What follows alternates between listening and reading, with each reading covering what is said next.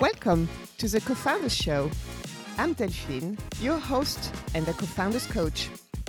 In this first series, I'm interviewing well-established business partners who are sharing their journey, insights, challenges, and learnings of growing a business together. Allez, on y va! Let's dig into our next episode. I hope you enjoy it. Enjoy the show.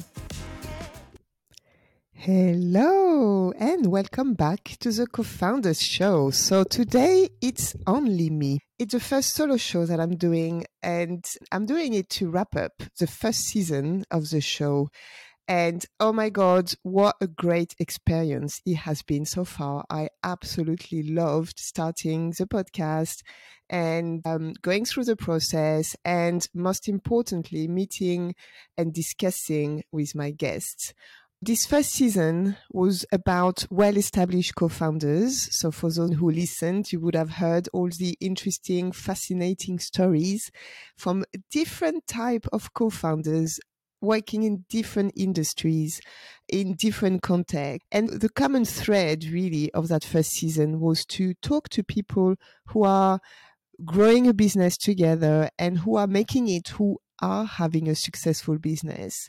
And we dig into the whole of their relationship in the growth of their business. That's really what, what I wanted to explore. And to be honest, as a first season, for me, it was a good topic to start with. First, really inspiring and a lot of great insight, but also probably an easier one to start with um, because it's all positive, good, happy stories. And we know that life is not always like that. So I'm already thinking about more uh, sensitive topics, maybe, and how I'm going to explore them. But that was a good season to start. And all my guests were super open and honest. They gave a lot of really interesting insights. And I already had messages from co-founders who listened to the podcast saying that they got so much inspiration from how other people do it. So that's exactly the aim of this podcast is to give some inspiration. As we know, there's no magical formula. I'm not here to say, if you want a good co-founders relationship, this is step by step how you have to do it. Nope. we know it. Relationship is not a tangible thing to build there's a chemistry between a few people and it's a long term journey. It doesn't happen overnight. Uh, so in this solo show, the aim for me is to extract the theme which came out from all the interviews, from the five interviews I've done and dig into them a bit more. So it's only five pairs of co-founders I interviewed. I had four interviews in English and one in French. For me, it's important to have some French interviews and discussions because that's part of my audience. It's part of who I am as well, being French living in the UK. I'm not sure how they're going to work from a podcast platform algorithm perspective. I'm not sure the algorithm will like it, but you know what? I'm not doing it for the algorithm. So hopefully it will work out and I will certainly keep you posted. So four English interviews, one French. I had two pairs of co-founders working in an office together and I had two pairs located in different countries. So having a distance relationship.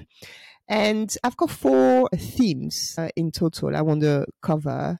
So the first point is actually the environment. So as I said, I had two pairs of co-founders, like having a distance relationship located in different countries. And I had two pairs working in the same office. And what I've noticed from listening to all of them is the environment doesn't matter whether you are a virtual or you are in an office, it doesn't matter. It's not what makes a relationship strong. I think it may matter if you're used to see someone every day and you have some habits and then all of a sudden you, one moves out then it may disturb the relationship. But from the people I spoke to, the one who had distance, they are very close. They have a very ongoing and fluid communication. And obviously it's an asset from a business perspective because they're widening their horizon, they're widening their possibilities by being in two different markets. So that's one thing. Environment. If you partner with someone who's not nearby, who's not living near you, and that you can't see every week, it's not gonna make the partnership not possible. The other theme which came out, and it's a very big one, um, and it's a big one for everything in business and in life, to be honest. It's trust. The power of trust is absolutely immense. I think it does make sense when you go in business with someone, you need to have very strong trust.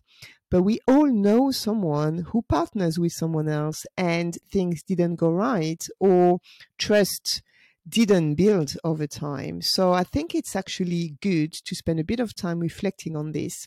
And the five pairs of co founders I've interviewed, you could hear the trust they had for each other was unshakable. It is unshakable. And there's no magical formula to build trust. It doesn't work this way. It's relationship and it's a chemistry between people. It's building over time. But it was really interesting to hear how they were talking about each other and how that trust is impacting the way they work together and also things like how they take decision. I've been asking questions around how do you take decision and how do you deal with disagreement. And when there's trust, there's, it came out a few times actually. It's that thing that, you know, I may not agree and I may debate or I may argue against, for example, an idea that my partner has. But if he's really passionate about it, I'm going to trust that he sees something that maybe I don't see I'm going to trust that we should give it a go. Even if I don't really believe in it, I'm going to trust that this person will take us somewhere. And it allowed them to explore different ideas. And it's a bit like leadership. You trust that person, you follow that idea, and then you will give your support no matter what. And that's what they do. They support each other. There won't be any blaming of, oh, I told you, I, I knew it, it wouldn't work. There is that trust that they saw something that it could work, giving it a go. And once they're on it, we in it together. So yeah, that was really interesting. And linked to that is leading to my third point, which is about ego. So it came out again in all the conversations that I had in none of the relationship, or at least from what they shared, there's no overflowing ego. It didn't seem to be any power imbalance. And I mean, by ego, I know it's a big word and, you know, it probably has different definition. We all have an ego. And I'm not saying having an ego is a bad thing. I mean, from a perspective of I have a stronger ego than my partner. So I want to be right. I want to dominate the conversation and the dynamic. I've got a certain way to do things and people have to follow me. No, it's linked to what I just said in trust. There was no other big ego in any of the relationship. They were all really ambitious and they knew or they were figuring out together where they were going but it was that balanced between the different personalities between the different characters. And I think it's really important because again, we've seen, and many of you would have worked in corporate like I did, it can be tricky to deal with a big ego with someone who wants to be right, who dominates, who talks a lot, for example, or who would always push for his own ideas, who would not listen to the other. And we know where that can take us. It can lead to frustration. It can lead to uh, being defensive. It can lead to tension. So that was really interesting to hear from all of them that not only they have trust, but they also have, it seems to be a very balanced relationship. And that leads to my fourth and last point, which is they all have a very open and fluid communication. Again, that may sound like common sense, but coming from corporates, we come from a world often where things have some structure. You have your weekly check-in, your monthly review, your quarterly review, etc., etc. And I was curious to see all of them came from corporates, I think. And I was curious to see how they organize their communication. And what came out is they have a very fluid communication and actually they talk about everything. So they have a friendship in that partnership and they know that what's going on for you in your life impacts your energy, your mindset, and how you do business. So they do talk about everything. And by having a fluid communication, I mean they just talk all the time. They text each other, they call each other. Eh, if they're not in the same country, they would Zoom, Teams, using all the tools. But anytime they have something popping up in their head, they're not waiting. They just pick up the phone and have a conversation right here, right there. Some of them said that they should maybe bring some bit more structure. But to be honest, in all the conversation I had, none of them seemed to be uh, suffering from that. The other thing is in that communication, I could hear how well they know each other and how much they embrace their differences. And again, that is not a given. That is not easy. We're talking about human relationship here and to embrace and accept others' differences, it does require first a lot of self awareness and then understanding of the other person, understanding and respect for those differences.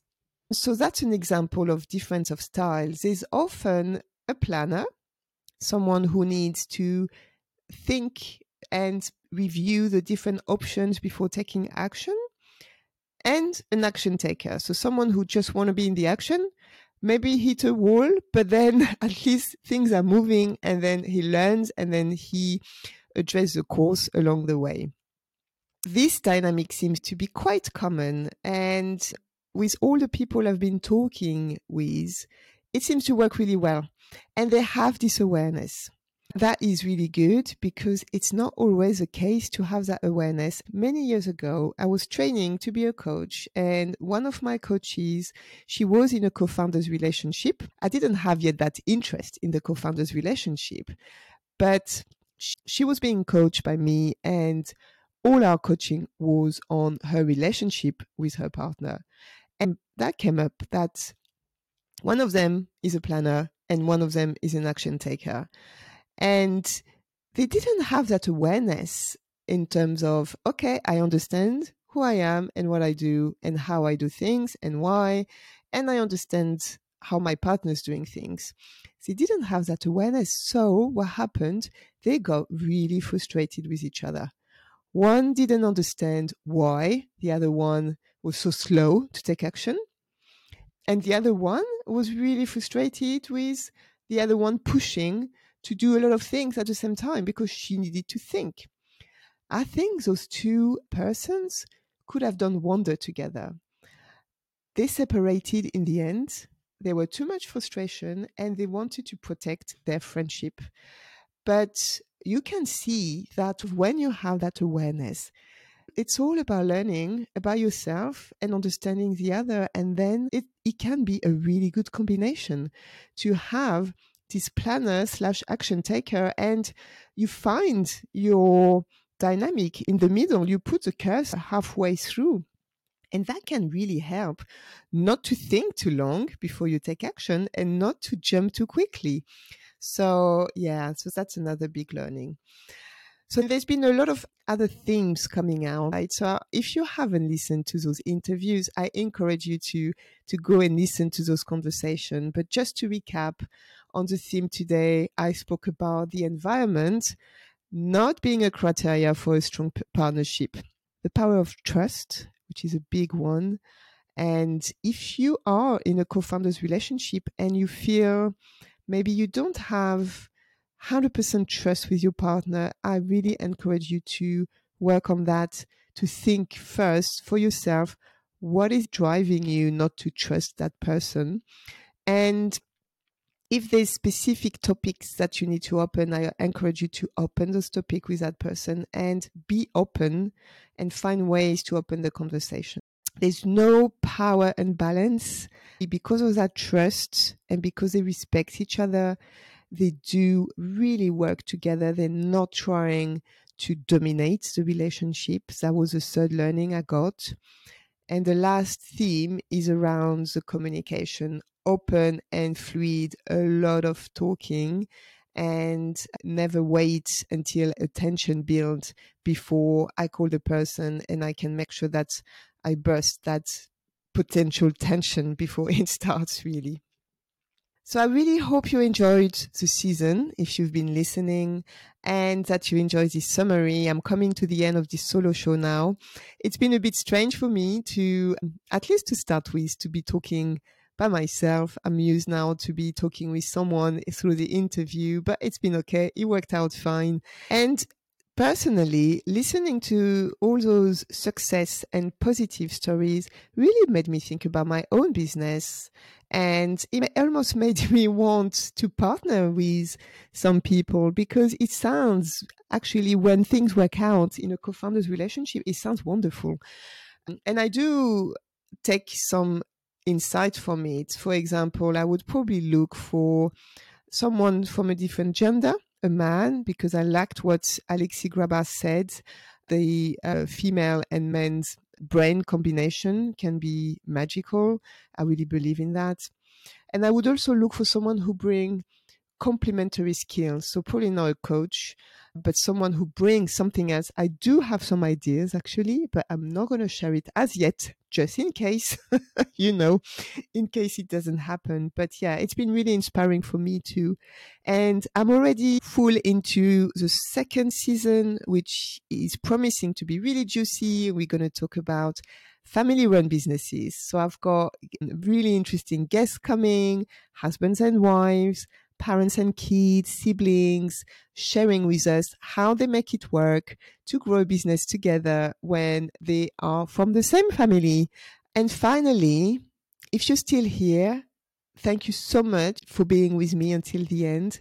It really means more than you know. And what would be fantastic is to hear from you what you learned from this season, from those interviews, if you did listen to them. And also, what would you like me to explore in this podcast? What would be useful? Is there a specific topic as a co founder that you'd like to learn more of, or maybe get some different perspective?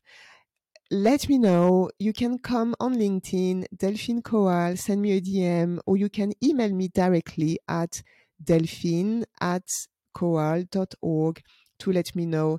It would allow me to make this podcast as tailored as possible for you and as helpful as possible, really. And if you're listening and you can give this podcast a five star rating, give me stars. It would mean the world to me.